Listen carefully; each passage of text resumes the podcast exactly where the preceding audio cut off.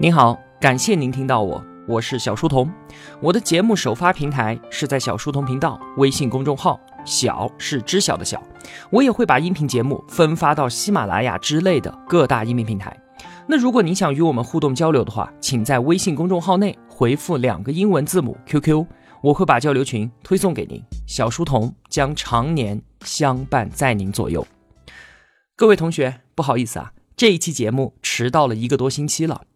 这段时间呢，我身体不太舒服，不知道怎么搞的，就是头晕。回到昆明，我就跑去医院检查了一下，做了颅脑磁共振、二十四小时的动态血压检测，还去看了颈椎病。当我拿到检测报告的时候啊，我就心想：哎，这几百块钱的检测费又白花了，啥问题都没检查出来。现在呢，头晕的症状还是有，但是啊，没有前两天那么严重了。我呢，也只能再观察一段时间再说。身体这个东西啊，最主要的还是靠我们自己的保养和锻炼。等到需要医院介入的时候，那生活状态就将变得极其的糟糕了。你看我一点点小问题，一个多星期都更新不了节目，我自己也是慌得要死。但是呢，却没有什么办法。所以啊，同学们都要注意了，别仗着自己年轻就透支身体。最好呢，还是要长期保持一项运动。我参加工作多年之后啊，我才感觉到一场运动出一身汗的感觉，那岂止是酣畅淋漓，简直就是脱胎换骨啊！希望啊，我们自己和家人们的身体都健健康康的吧。好了，闲话不多说，开始这一期迟到的节目。我们正在解读《被讨厌的勇气》。本期节目的文案有七千五百字，我大约会用二十八分钟的时间为您讲述。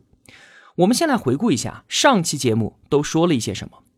在书本当中，哲人的基本主张是：世界极其的简单，每个人都可以改变，而且人人都能够获得幸福。第一点，我们感觉世界一片混沌，是因为我们自己把这个世界看复杂了。井水常年都是十八度，但是夏天喝的时候呢，感觉清凉；冬天却感觉温润。我们身处客观世界的同时，也生活在我们自己的主观世界当中。第二点，阿德勒让我们摒弃原因论，相信目的论。禁锢我们的并不是过去，我们都会从过去的经历当中找寻那一些符合现在目的的因素。过去它所呈现的意义，都是现在的我们所赋予的。我们其实没有必要去考虑过去的原因，只需要关心现在的目的。那么改变就能从此时此刻发生。第三点，如果自觉难以改变的话，那是因为我们自己啊在不断的下不要改变的决心。因为当面对变化所产生的不安以及不变所带来的不满的时候，没有勇气的人都选择了继续承受后者。最后一点，我们所有的不幸都是自己亲手选择的。当我们抱怨没有生在富裕家庭的时候，我们就在坦然接受自己的贫穷；当我们抱怨长相不如人的时候呢，也正在为自己的追求而不可得找到了完美的退路。我们缺乏选择新生活的勇气，也就失去了幸福的勇气，所以我们才会不幸。一切决定的力量都来源于此时此刻的我们自己。那书本中的青年，自从上一次的谈话之后一个星期。又如约来到了哲人的书屋，他带来了新的问题，而哲人呢，将在青年面前把人与人之间的关系给彻底的解剖开来。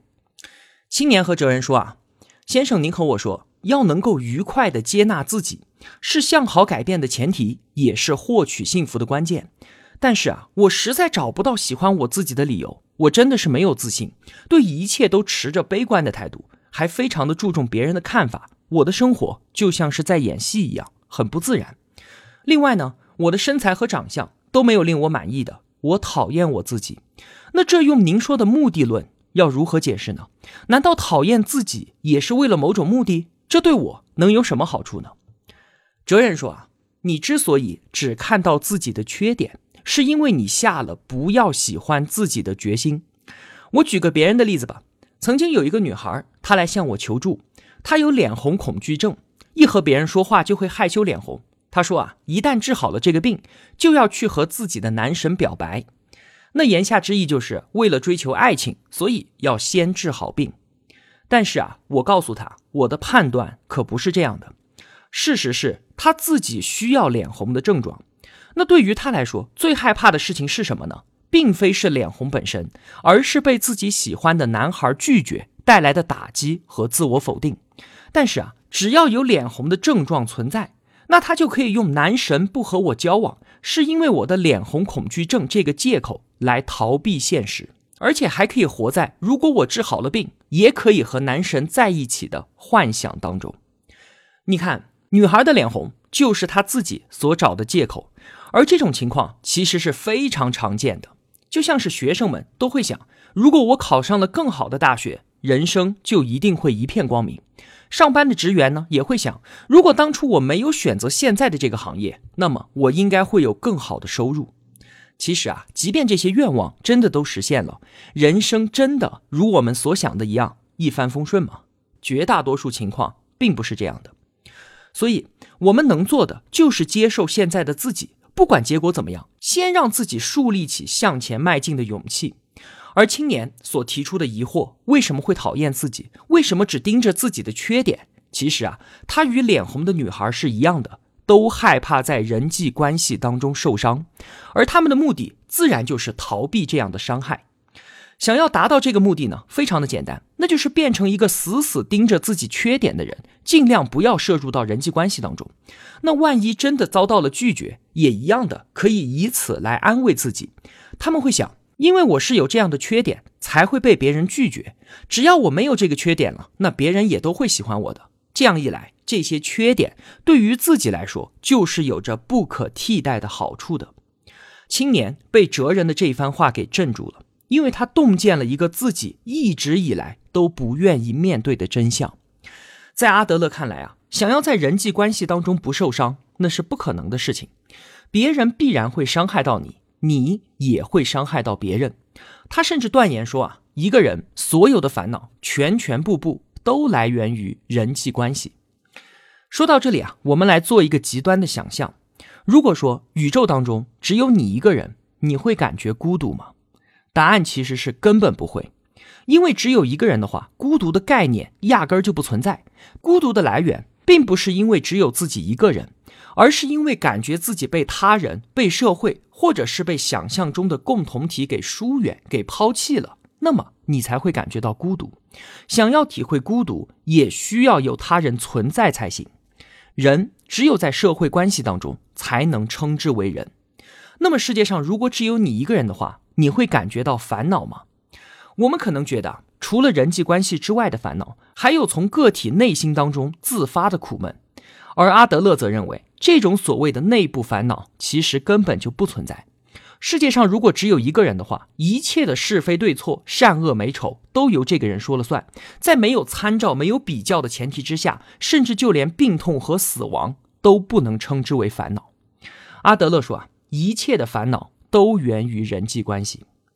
举个贴近生活的例子吧。据说啊，阿德勒他自己的身高只有一米五五，他也曾经苦闷于此。但是啊，一米五五的身高真的存在什么客观上的劣势吗？你笑我个子矮，够不着高处的东西，我还笑你进门要弯腰呢。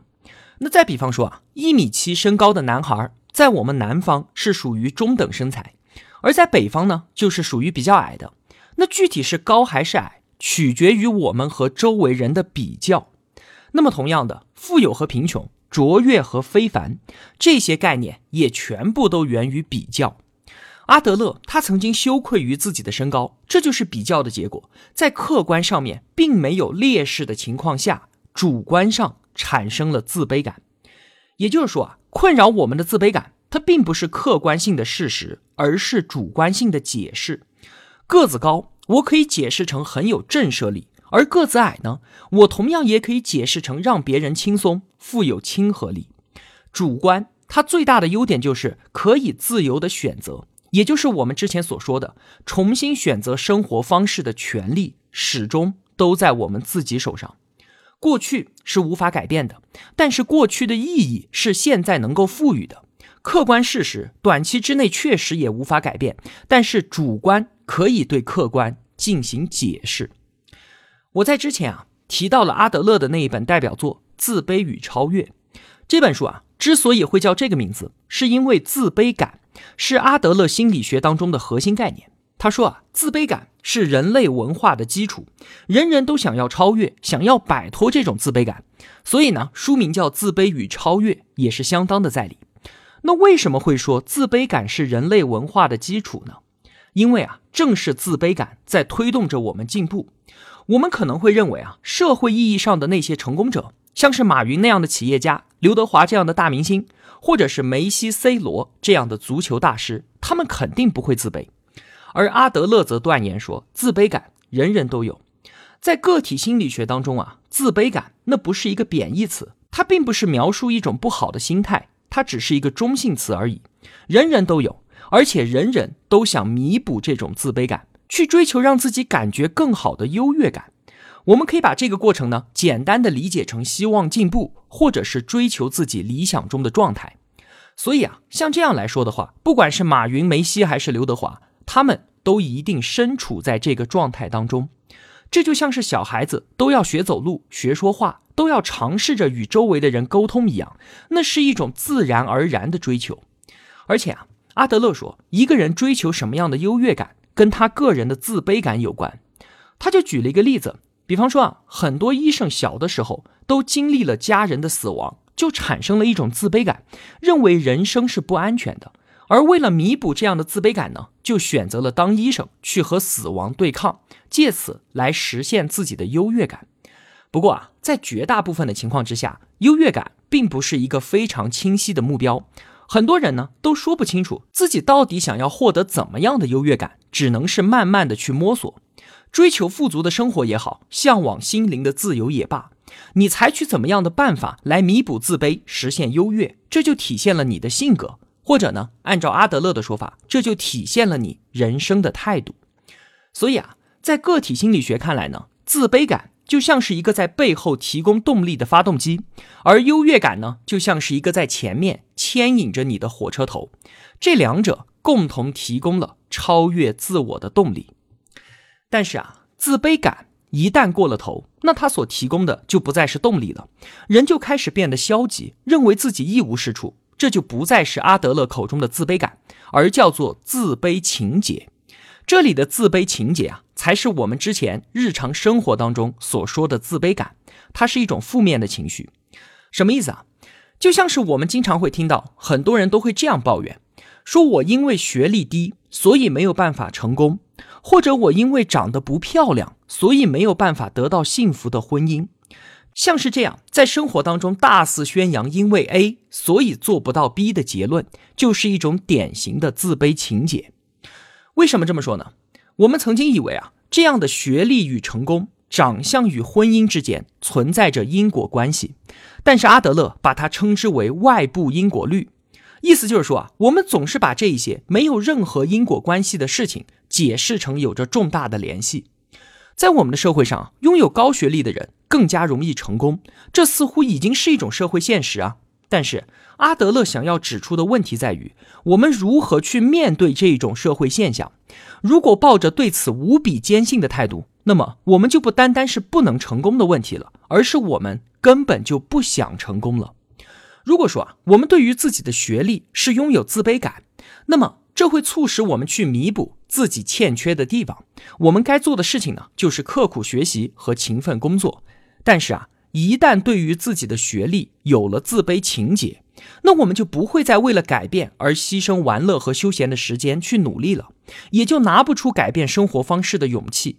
即便对于现在的生活状况不满，也还是更加愿意维持现状，甚至还会用“如果我有高学历”。我也能够很容易成功之类的话来暗示自己，意思就是说啊，我只不过是被低学历给埋没了而已，而真正的我其实是非常优秀的。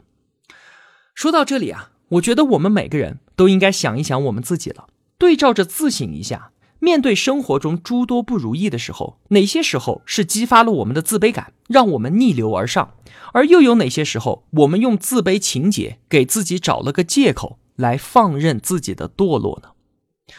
那么自卑情节继续发展下去，会出现另外一种特殊的心理状态，叫做优越情节。反正啊，在阿德勒这里，只要带“情节”这两个字，都不是什么好词儿。优越情节什么意思呢？就是说啊，当一个人既没有勇气通过努力和成长改变自己，又没有办法接受自己的无能的时候，那么这个人就会用更加简单粗暴的方式来进行补偿。他会表现自己很优秀，继而呢沉浸在一种虚假的优越感之中。用一句话说，就是越自负的人其实越自卑。比方说，虚张声势，像是有人大力宣扬自己是权力的拥有者，他可能确实是一位领导，也可能是某某知名人士。他通过宣扬自己的权利来显示自己是一种与众不同的存在。还有像是虚报履历，或者是过度的追求名牌服饰，这都是属于优越情节。借助外部的力量来抬高自己的人。终究是活在他人的价值观之中，他过的也是别人的人生。虽然说啊，我不懂时尚，但是十根手指头全部都戴满戒指的人，与其说他是审美有问题，不如说他是有强烈的自卑情节。还有那些骄傲于自我功绩的人，整天只谈论自己曾经的辉煌业绩的人，依然称之为优越情节。这样的人啊，恐怕同学们身边都有吧？您可能会问。骄傲于自己的功绩，那是因为他过去确实很优秀啊，这应该不算是虚假的优越感吧？但是阿德勒却说，一个人但凡骄傲自大，那一定是因为他自卑。因为如果真正的拥有自信的人，他根本就不会自大，他这样做是在故意的炫耀自己的优秀。他担心啊，如果我不这么做的话，周围的人可能就不会认可我。关于优越情节，最后还有一个较为复杂的例子，我们称之为夸耀不幸。就是说，那些津津乐道，甚至是在夸耀自己成长过程当中各种不幸的人，他们借助自己的不幸来显示自己的特别。在生病的时候、受伤的时候、失恋难过的时候，很多人都会利用这些，把自己变成特别的存在。更进一步，就是以自己的不幸当做武器，用来支配周围的朋友、亲人以及那些关心自己的人。其实啊，在我们的文化当中，弱者是拥有非常大的特权的。最典型的例子就是婴儿，小婴儿就是通过自己的弱势来支配大人，并且他不受任何人的支配。而夸耀和利用自己不幸的人，不就是这样的巨婴吗？那么，当我们把不幸当做武器的时候，那我们就会永远都需要不幸，而不幸也自然与我们始终相伴了。刚才我们说啊。人类是在自卑感的推动之下，不断的追求优越性。这句话当中呢，需要特别强调的有一点，是这里所说的追求优越性，并不是与他人竞争。我们需要想象一个场景，就是在同一个平面上，既有人走在前面，也有人走在后面。虽然行走的速度各不相同，但始终都是在同一个平面上。追求优越性是对于自我的超越，而不是要比别人。高出一等。我曾经也在节目中提到过，我们都习惯与周围的人进行比较，这总是让我们患得患失。就像是一个乞丐，他不会去嫉妒马化腾这个月多赚了几个亿，但是隔壁的乞丐今天多要到了一块钱，就会让他心生不爽。阿德勒也说，良好健全的自卑感不是来自于和他人比较，而只来自于和理想中的自己比较。我们与所有人。都在同一个社会上，也是在同一个平面之上。尽管性别、年龄、外貌，甚至是知识、能力、经验都不一样，虽然不同，但是平等。这些所谓的不同呢，并不关乎善恶优劣。有些人他确实能力强，走在了我们前面，但是我们都是走在一个不存在纵轴的水平面上的。我们不断的向前迈进，并不是为了和他人竞争，价值只在于不断的自我超越。如果我们只想做自己的话，那么就请从胜负竞争当中全身而退，因为竞争意识只会给我们带来更多的阻碍。只要有竞争，那就一定会有胜负。你会不断的想啊，小明上了名牌大学，小刚进了某某大企业，小军呢找到了一个这么漂亮的女朋友，而我自己却是现在这个鬼样子。当我们和别人比较的时候，就会产生我比这个好。或者我比那个不好的想法，而自卑情节和优越情节也就随之而来了。这个时候啊，对我们而言，其他所有人都成了竞争对手，甚至是敌人。只要是身处在竞争当中，即便我现在不是败者，将来我也不想成为败者，那么我就没有一刻能够得到安心了。因为为了不败，我就必须一直获胜。之所以很多人取得了社会意义上的成功，却依然感觉不到幸福，那就是因为他们活在竞争当中，在他们的眼里面啊，整个世界到处都是自己的敌人。但是实际上，真的有人会那么关注我们吗？会有人时时刻刻的盯着我们，虎视眈眈的要寻找攻击我们的机会吗？其实啊，根本就不是的。哲人说啊，我有一个年轻的朋友，他年少的时候啊，总是长时间的对着镜子打扮自己。于是啊，他奶奶就看不惯了，跟他说：“你这么臭美干嘛？”其实在意你脸的人只有你自己。从那之后啊，他就活得轻松了许多。我们总会注意到自己脸上长出了些许斑点，总会觉得自己的腿太粗、腰太圆、发型不是很得体。而残酷的事实却是，我们对于别人来说根本就没有那么重要。我们可能会因为衣服搭配的不好而尴尬一整天，但是别人压根儿就不会注意到。甚至就算是我们在大街上倒立，也不会有几个人正眼看我们一下的。所以啊，从竞争当中退出来，我们眼中的竞争对手都将变成伙伴，我们也无需生活在猜忌之中，环境将变得安全与舒适，人际关系的烦恼也会大大的减少。那在我们重新认识人际关系的过程当中呢，有一点是哲人特别指出的，叫做权力之争。我们经常啊会因为意见不一致而与周围的人发生争执。其实啊，争执一开始是对错之争，可是争来争去，争到最后呢，却变成了权力之争。